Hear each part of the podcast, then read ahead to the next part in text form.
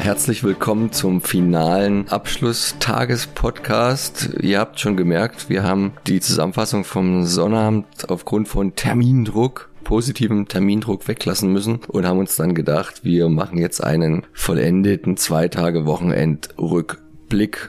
Denke ich mal auch nicht so schlecht, dafür wahrscheinlich vier bis fünffach so lang, weil halt wirklich viel passiert ist. Wir hatten ja schon so anklingen lassen, dass Freitag der Feierabend war, deswegen ging es extrem viel zu früh am Samstag früh raus, aber es war immens wichtig, denn dort hatten wir unser Interview, nachdem Freitag ja John Landis uns dankbarerweise dafür eine halbe Stunde zur Verfügung stand, konnten wir das gleiche wiederholen mit Mark L. Lester, auch wieder im Hotel unten im Foyer. War sehr schön. Leon stand uns diesmal nicht zur Seite, deswegen entschuldige ich schon jetzt mal an dieser Stelle die nicht ganz so hohe Professionalität des Interviews. Ich hoffe, ihr könnt trotzdem damit ein bisschen Spaß haben, demnächst auch bei uns auf der Seite. Es war uns auf jeden Fall wieder eine Ehre, wie eigentlich mit allen Interviewgästen danach hatten wir spontan die Möglichkeit, noch jemanden vors Mikro zu bekommen. Und da gebe ich selbiges gleich mal weiter an den Benedikt. Wir hatten uns ja schon am Vortag verabredet gehabt, und zwar mit den äh, Herrschaften von Turbine Medien Group, und zwar zu einem kleinen Interview zu ihrem Angebot. Das hat dann nach Mark Alester geklappt. Wir durften uns in einen kleinen Raum zurückziehen und haben dort mit den drei Jungs ein nettes Gespräch geführt über die Filme, die aktuell bei ihnen im Angebot sind und generell auch ein bisschen über die Geschichte. Ist sehr interessant geworden, waren auch sehr sympathisch und nett. Äh, leider habe ich jetzt alle Namen nicht im Kopf, das sei entschuldigt bitte, wird aber noch nachgeholt. Und dieses Interview kommt, wie alle anderen, die wir jetzt hier ansprechen, ankündigen und bewerben, natürlich in nächster Zeit bei uns auf der Seite raus. Es war auf jeden Fall sehr informativ, denn jetzt muss ich gleich noch einen Bogen ziehen zum an dem Tag auch stattfinden stattfindenden Symposium, die Diskussion über die Zensur in Deutschland, in der Turbine auch viel zu sagen hatte. Und da ging es vor allem auch um die Entschlagnahmung von Texas Chainsaw Massacre und einigen anderen Sachen. Sehr interessant und auch diese Thematik kommt eben auch in unserem kleinen Interview mit zur Sprache. Vorher fand dann noch das offizielle Werkstattgespräch vor Publikum mit Mark. Lester statt, wo wir so anderweitig noch eingespannt waren, dass wir uns jetzt an der Stelle nochmal beim Tobi und beim Dominik bedanken, die dann das mit der Aufnahme und mit der Technik für uns gemanagt haben. Übrigens, liebe Grüße an die beiden Jungs. Also ein paar treuere Fans kann man, glaube ich, nicht finden. Die haben ja jede Veranstaltung mitgenommen und die ganze Sache sehr heißblütig in sich aufgesogen. Ich glaube, bessere eine bessere Audienz kann man sich als Veranstalter da nicht wünschen. Also viele Grüße von uns und vielen Dank. Dann ging es auch schon los mit den Filmen, wo wir jetzt leider den David nicht da haben. Der hat da am meisten geguckt am Samstag. Kurzfilmblöcke, ich weiß gar nicht, Captain Kronos Vampirjäger, ob den bei uns jemand überhaupt die Zeit hatte. Schaut einfach mal rein. Horst Jansson, ähm, Caroline Monroe, schön alter Schinken, vielleicht nicht mehr so die ganz große Zeit bei Hammer, aber immer noch mit vielen Schauwerten. Dann kamen so ein paar Wettbewerbsbeiträge, Let Her Out, Offline, Mind's Eye. Da kommt später vielleicht von uns nochmal mehr. Benedikt hat sich von David sagen lassen, was gut war, was nicht.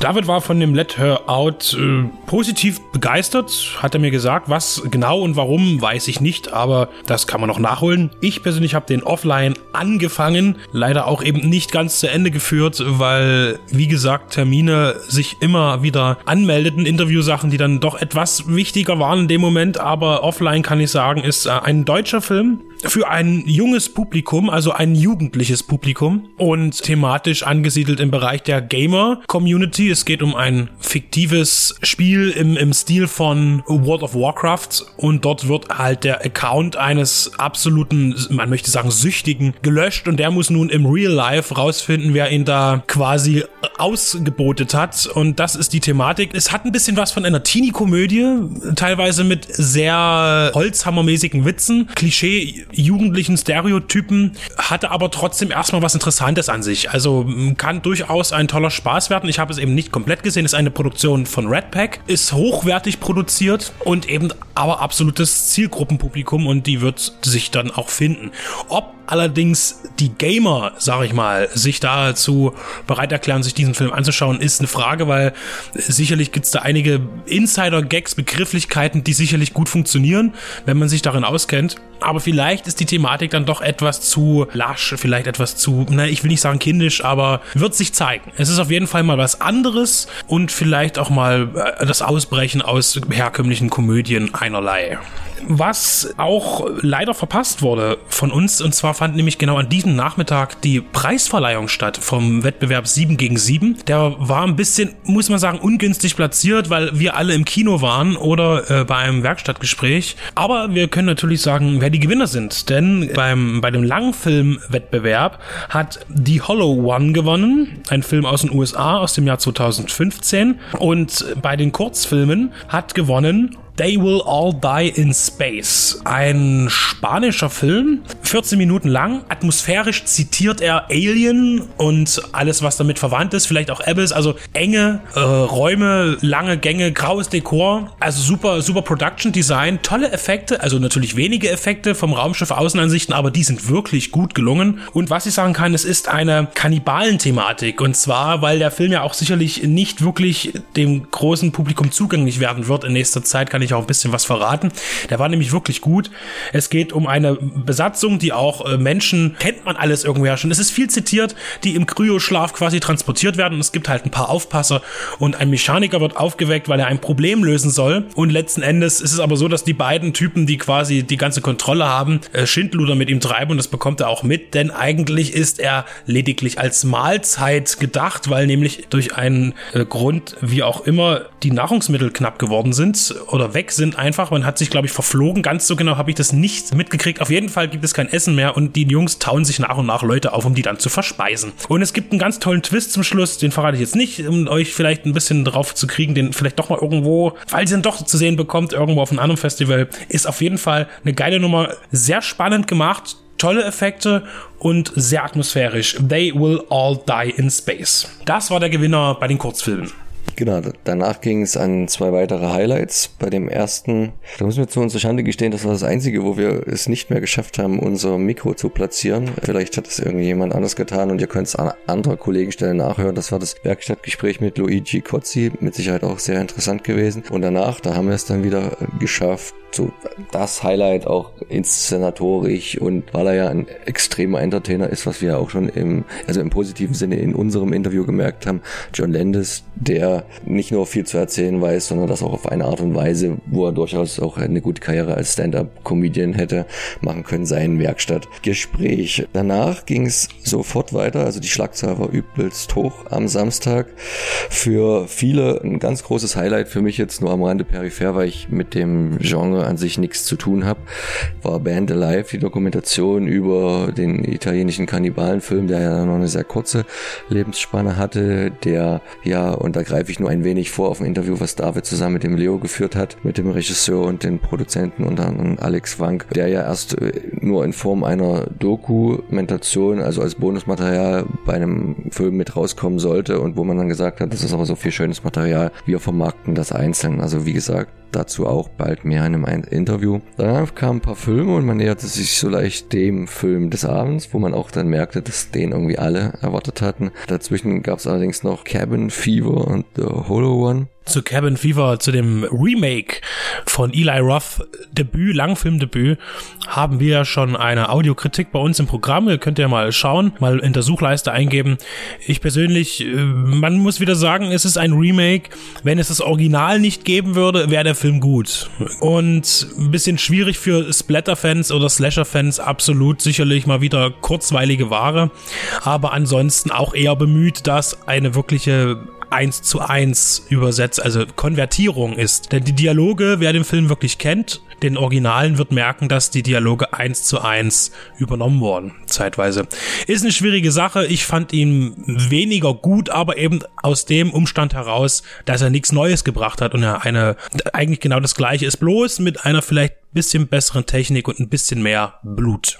Genau, äh, ein bisschen mehr Blut und eine verdammt gute Technik. Das sind dann auch Worte, mit denen man Kommando von Mark Lester umschreiben könnte. Der Film, der in dem großen Kinosaal, vor allen Dingen der letzten Reihe, auf der wir alle saßen, unglaublich viel Spaß gemacht hat. Ich hoffe den anderen Zuschauern auch, dass wir nicht zu sehr genervt haben, weil so mit einem gewissen Abstand merkt man eigentlich, wie schön einfach bis trivial äh, die Dialoge zum Teil sind, was aber überhaupt nicht schlimm ist, weil es halt wirklich positiv ist, in einem guten Weg einfach, aber irgendwo auch genial. Und deswegen hat der Film ja auch so einen hohen Stellenwert und Kultcharakter. Danach waren dann alle irgendwie schon so platt zwischendurch, dass weder Sharknado 4 noch Drift geguckt wurde, weil vor dem Commando kam natürlich auch noch von Markus die Laudatio und der Preis für den Midnight Schieß mich tot Special Award, langer Name, den der Mark Alester auch sehr freudestrahlend entgegengenommen hat nach einer wie immer fundierten Laudatio von Markus. Die Nacht war dann wieder verdammt kurz, weil äh, es ging auch am nächsten Tag für uns wieder weiter mit Mark Lester, denn da durfte ich wieder bei dem noch um neun Uhr früh angesetzten internen Werkstattgespräch bei sein. Also es hieß wieder äh, unter drei Stunden Schlaf, aber was tut man nicht alles? Und zwar ist auf jeden Fall wert. Währenddessen im Kino ist auch am Sonntag schon relativ zeitig losging und da war Benedikt dann mit dabei. Es gab noch einmal zwei Filme von John Landis zu sehen, zwei, die man zusammenhängend durchaus betrachten darf, aber leider in der falschen Reihenfolge gezeigt worden. Früh um elf erschien Der Prinz aus Zamunda im Kino, den ich mir angesehen habe nach langer Zeit mal wieder, der vor allen Dingen, und hier muss man das wirklich sagen, die Kostüme von John Landis Frau, der Deborah Nadulman, sind wirklich, das fällt richtig auf. Also gerade in der Anfangssequenz in dem Königreich, in dem fiktiven Königreich in Afrika, in dem Eddie Murphy quasi seinen Ursprung hat, ist eine Rolle. Das ist wirklich faszinierend, was dort präsentiert wird an Kostümvielfalt und auch an Prunk. Wirklich sehr, sehr aufregend, fand ich klasse. Ist mir aber auch so eben auch noch nie aufgefallen, weil auf der Leinwand sind die Filme nun mal einmal, bitte einmal lachen, größer, ja, und man, einem fällt auch viel mehr Details auf. Und gerade weil diese Filme auch noch so schön langsam gemacht sind, also mit nicht mit so rasanten Schnitten, dass man das gar nicht mehr mitbekommt, es wird einem eben Zeit gelassen, die Bilder zu genießen. Und das funktioniert eben ganz gut. Ich greife jetzt gleich vor nach 18 Uhr, dazwischen kommt dann auch noch was, aber weil eben dann die Glücksritter noch kamen, ein Film, der fünf Jahre vor Der Prinz aus Zamunda gedreht wurde und es gibt ja in diesem Film eine Verbindung, die die Insider natürlich wissen, aber das wird wird jetzt nicht erklärt. Ich denke, wer die Filme sich mal anguckt, bitte auf jeden Fall in der Reihenfolge gucken. Erst die Glücksritter und dann der Prinz aus Zamunda. Genau, ich kam dann rüber vom äh, Werkstattgespräch mit Mark L. Lester genau noch richtig zum Landshuter Frühshoppen im Bolero. Kann man auch mal nennen, die angrenzende Bar, die da auch für einige Veranstaltungen mehr oder weniger zur Verfügung stand. Das Landshuter Frühshoppen ja auch schon so eine alte Tradition in Verbindung mit dem etwas später gezeigten Kurzfilmblock, also so ein zusammengestelltes Best Best-of des Landshuter Kurzfilmfestivals, was ja auch mittlerweile auf eine staatliche Größe angewachsen ist, renommierte Preise in vielfältigsten Kategorien bereithält und daher schon seit mindestens letzten Jahr eine Partnerschaft zwischen den beiden Festivals besteht. Der Tag war dann auch noch voll von mehr oder weniger spontanen Interviews, wo wir uns auch ganz besonders nochmal beim Clemens von dem Braunschweiger International Filmfest, wo er ja mal an der Mitternachts Lovecraft-Schiene mitarbeitet, danken wollen. Der hat sich da extra vorbereitet, um den Ivo Scheloske von Anolis äh, mal zu interviewen, wie er so schön sagte, ein, ein Idol, was dem Ivo dann natürlich peinlich war, aber der halt mit seinem Label da ganz viele Sachen rausgebracht hat, die natürlich für Genre-Fans enorme Stellenwert haben. Ihr werdet das wie alle anderen Interviews wiederholen und demnächst auch bei uns hören können. Danach gab es dann 13 Uhr ein QA zu dem Band Alive vom Tag davor, was denke ich auch viele interessiert hat, sehr ausführlich gewesen ist mit Alex Wank, der da als Prozent, Produzent erzählen konnte mit dem Regisseur, dessen Namen ich immer noch nicht auf dem Kasten habe. Benedikt lieferten gleich nach und die da wirklich viel dazu sagen konnten, wie es sich auch war mit den alten Regie Legenden in Anführungszeichen aus den italienischen Kannibalenfilmen Umberto Lenzi und so weiter zu sprechen. Eugenio Ercolani, hier nochmal so der Name vom Regisseur. Deswegen hat der David sich dann auch nochmal das Mikro dort im Anschluss geschnappt mit dem Leon zusammen zum Übersetzen und hat da auch nochmal ein sehr interessantes Interview mit den Machern geführt.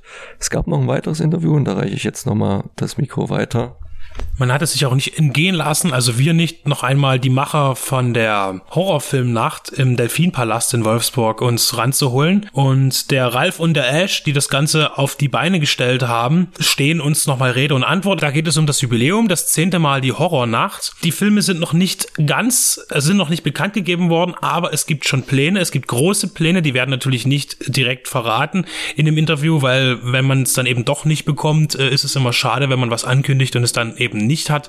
Das ist auch ein Thema im, in dem Interview und vor allen Dingen geht es auch ganz interessant, zum Beispiel auf der Suche nach Lizenzen und vor allen Dingen Rechteinhabern von Filmen und da hat auch der Delfinpalast schon ganze Odysseen überstehen müssen. Auf jeden Fall auch eine gute halbe Stunde ein nettes Gespräch geführt, sehr interessant und informativ dazu.